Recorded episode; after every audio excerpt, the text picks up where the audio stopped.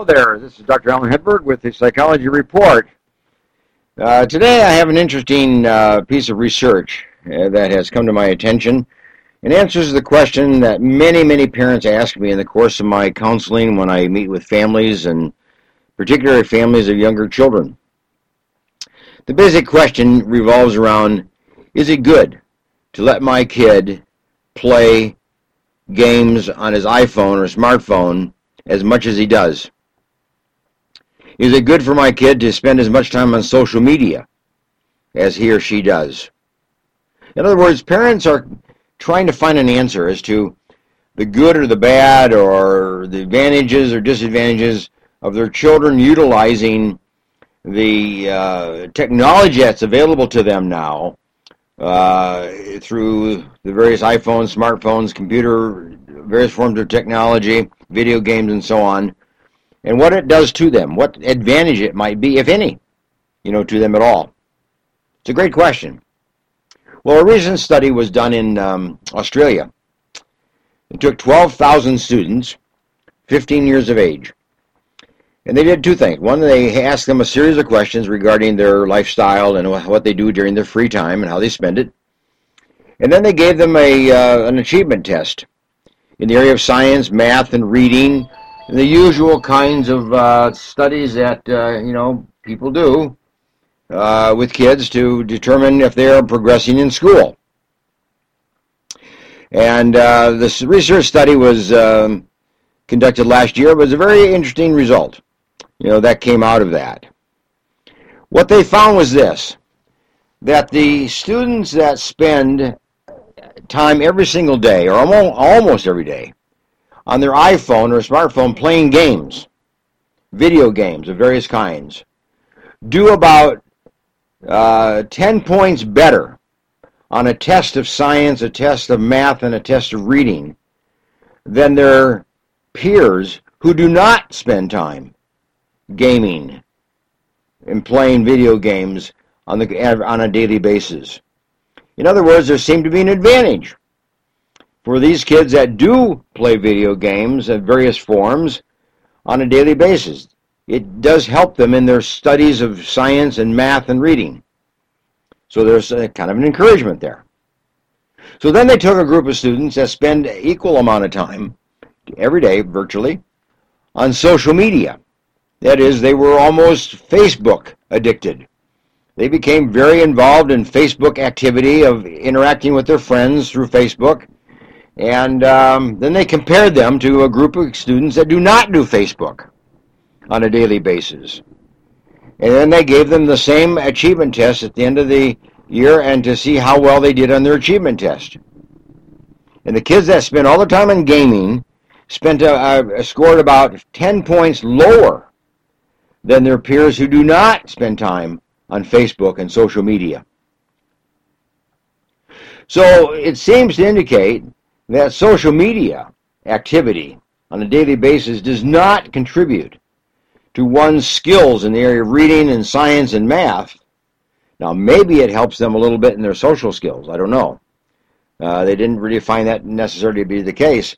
But in some ways, I can see that might help them in their interactional social skills now, there's some advantages and disadvantages to social media, but uh, the advantage really was gaming.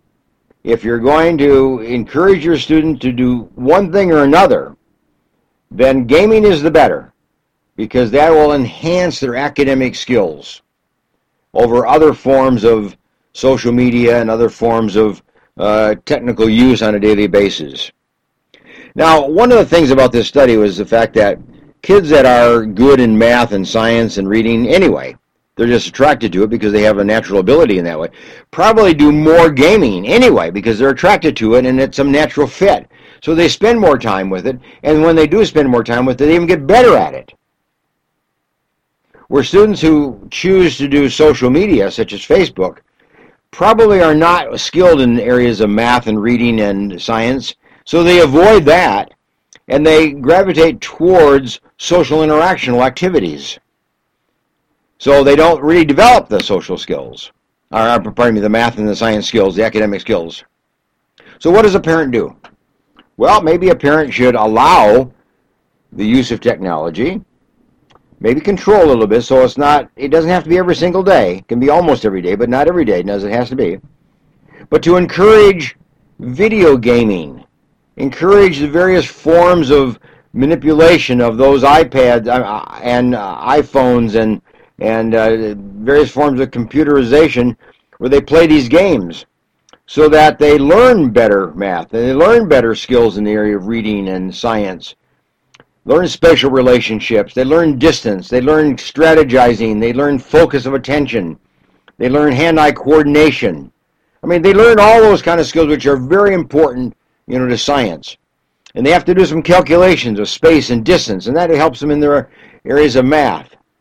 So maybe there's an advantage there, but I would say every day does not necessarily need to be a technology day in the life of a student.